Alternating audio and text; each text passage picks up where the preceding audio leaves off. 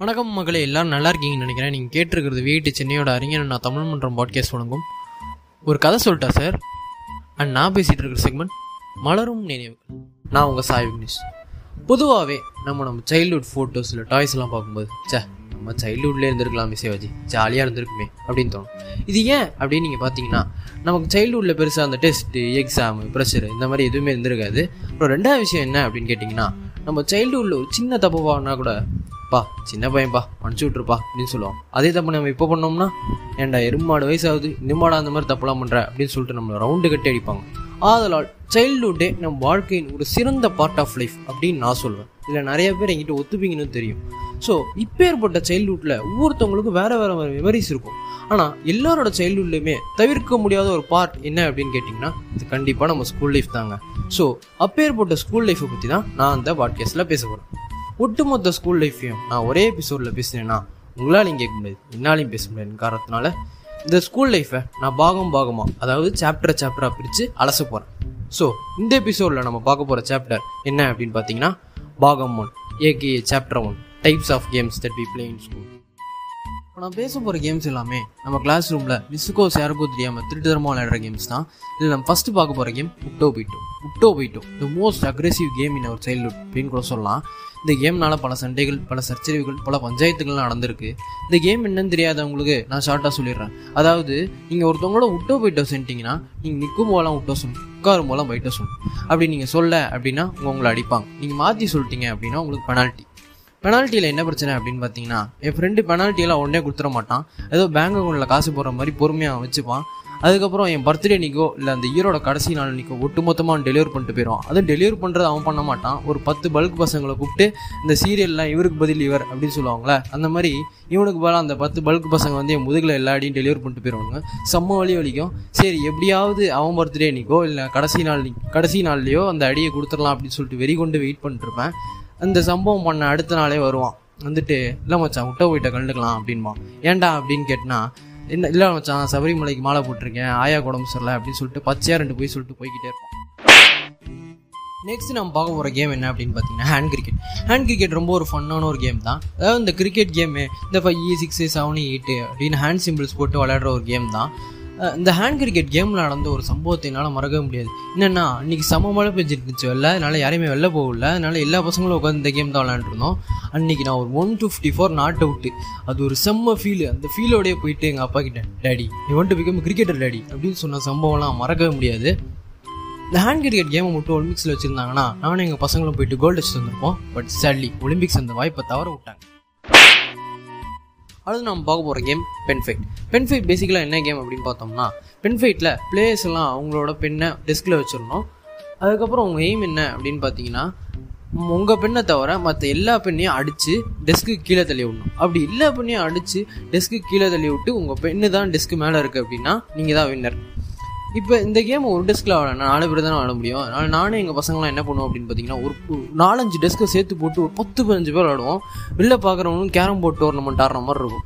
இந்த கேமில் என்ன பிரச்சனை அப்படின்னு பார்த்தீங்கன்னா எங்கள் ஸ்கூல்லலாம் நிறையா மிஸ்ஸஸ் இருக்கலாம் அந்த பெண் ஃபைட் ஆடுறது தெரியும். அதனால் நம்ம உஷாராக விளாடணும் தப்பித்தவரி நம்ம பெண் ஃபைட் ஆடுறது தெரிஞ்சு நம்ம பெண்ணை அவங்க பிடிங்கிட்டாங்கன்னா அவ்வளோதான் உங்கள் பெண் உங்களுக்கு கிடைக்காது.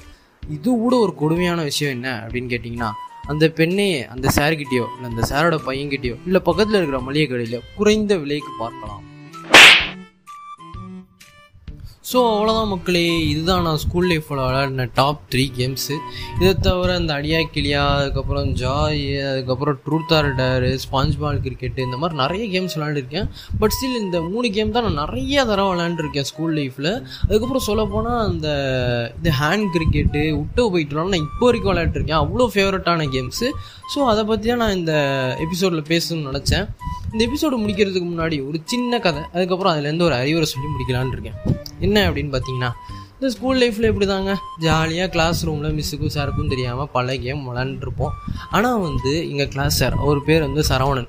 அவருக்கு மட்டும் நாங்கள் எந்தெந்த பீரியடில் என்னென்ன கேம் விளாடுறோங்கிறத முதற்கொண்டு எல்லாமே தெரியும். என்னடா இவருக்கு மட்டும் எப்படா எல்லாமே தெரியுது? யாராவது ஸ்பைக்கு வச்சிருக்காரா? ஆனால் அப்படி யாருமே இல்லையே. எல்லாருமே ஜாலியான விளையாடுறாங்க. எப்படா இவருக்கு மட்டும் தெரியுது அப்படின்னு ஒரே குழப்பத்தில் இருந்த நாட்கள் இப்படியே போயிட்டு இருக்கும்போது ஒரு நாள் வந்து அந்த சாரு மூணு பேரை ஸ்டாஃப் ரூம் கூப்பிட்றாரு அது யார் யார் அப்படின்னு பார்த்தீங்கன்னா நான் என் பெஸ்ட் ஃப்ரெண்டு அவன் பேர் சஞ்சித் அதுக்கப்புறம் இன்னொரு பையன் மூணு பேரும் ஸ்டாஃப் ரூமுக்கு போகிறோம் இங்கே தான் ஒரு செம்ம டிரான்ஸ்ஃபர்மேஷன் ஃபஸ்ட்டு வந்து அந்த சஞ்சித்துங்கிற பையன்கிட்ட அந்த சார் தமிழில் பேசுகிறாரு என்ன கண்ணா என்னாச்சு அப்படின்னு கேட்குறாரு எனக்கு என்னடா என்னடா தமிழில் பேசுகிறாரு இவர் ஃபுல்லாக பேச மாட்டாரே? அப்படின்னு யோசித்தேன் அங்கே தான் எங்கள் கிட்டலாம் ஜாலியாக பேசிகிட்டு இருந்த சஞ்சித்து அங்கே போய் கிளாஸ் ஃபுல்லாக போட்டு கொடுக்குறான். அப்பா இவன் வந்து இந்த இந்த பீரியடில் இந்த கேம் விளாட்னாப்பா அவன் வந்து அப்போ பென்ஃபிட் விளாட்னான் இவன் ஹேண்ட் கிரிக்கெட் விளாட்னான் அப்படின்னு சொல்லிட்டு பீரியட் முதற்கொண்டு எல்லாத்தையும் போட்டு கொடுத்தான். எனக்கு என்னடா நடக்குதுங்க அந்த மாதிரி இருந்துச்சு. ஆ சரி சரிப்பா நீ கிளம்புப்பா அப்படின்னு சொல்லிட்டு இந்த சார் வந்து சஞ்சித் அமுச்சு வச்சுட்டாரு. அப்புறம் நான் அதுக்கப்புறம் இன்னொரு பையனை போட்டு செம்ம திட்டு திட்டினாரு. திட்டிட்டு அதுக்கப்புறம் வந்து என்னடா இனிமேல் இந்த மாதிரி பீரியடில் கேம் விளாடுவீங்களா அப்படின்னு கேட்டார். நான் வந்து இல்லை சார் அப்படின்னு சொல்லிட்டு எங்கள் ரெண்டு பேரையும் வான் பண்ணி அமுச்சிட்டாரு. சரி வெளில வந்துட்டு அந்த பையனை ஃபஸ்ட்டு கேட்டேன். டேய் அவன் ஃபுல் பேர் என்னடா? அப்படின்னு அவன் சொல்கிறான் சஞ்சித் சரவணன். எனக்கு வந்து இந்த போக்கிரி படத்தில் நாசர் சொல்லுவார்ல சத்தியமூர்த்தி ஐபிஎஸ் அந்த ஸ்லாங்லேயே சொன்னானா வந்து வேற லெவல் மூமெண்ட்டு என்னன்னா வந்து அந்த பையன் தான் என் பெஸ்ட் ஃப்ரெண்டு வேறையா? அவங்ககிட்ட தான் அந்த சேரை பற்றி என்னடா இது இந்த சேர் இப்படி பண்ணுறாரு இப்படி அநியாயம் பண்ணுறாடா இவ்வளோ ஸ்ட்ரிக்டாக இருக்காரு? அப்படின்னு சொல்லிட்டு நிறைய பேசியிருக்கேன். அப்போல்லாம் சிரித்து சிரித்து தலையாட்டிட்டு கேட்டு ஒரு தடவை கூட டேய் அவர் எங்கள் அப்பாடா? அப்படின்னு சொல்லாமல் இப்போ வந்து நெஞ்ச நிமித்தி சஞ்சித் சரவணன் சொன்னால் பாருங்கள் மறக்கவே முடியாத மொமெண்ட் லைஃப்பில் அது. So coming back to the அறிவுரை பார்ட் நீங்கள் ஏதாவது ஒரு கிளாஸ் டியூஷனில் போய் சேர்றீங்கன்னு வச்சுக்கோங்க. யார் ஏதாவது இந்த ஸ்டூடெண்ட் கிட்டே போய் இந்த சார் சாரை பற்றியோ மிஸ்ஸை பற்றியோ பேச ஆரம்பிக்கிறீங்கன்னா ரெண்டு விஷயம் ஞாபகம் வச்சுக்கோங்க. ஃபஸ்ட்டு அந்த ஸ்டூடெண்ட்டுக்கிட்ட அவனோட ஃபுல் பேர் கேட்டுருங்க. செகண்டு அந்த சாரோட மிஸ்ஸோட பையனா இல்லை பொண்ணா நீ அப்படின்னு டேரெக்டாக கேட்டுருங்க. கொஞ்சம் வியடாக தான் இருக்கும். இருந்தாலும் கேட்டுட்டு கன்ஃபார்ம் பண்ணிட்டு அப்போ தாராளமாக பேச ஆரம்பிங்க. இதுக்கு முன்னாடி முந்திரி கொட்டத்தனமாக அந்த பையன்கிட்ட போய் எல்லாத்தையும் வளரிட்டு சம்மடி வாங்காதீங்க அப்படிங்கிற ஒரு அபூர்வமான அறிவுரையை கூறி நான் இந்த எபிசோடை முடிச்சுக்கிறேன்.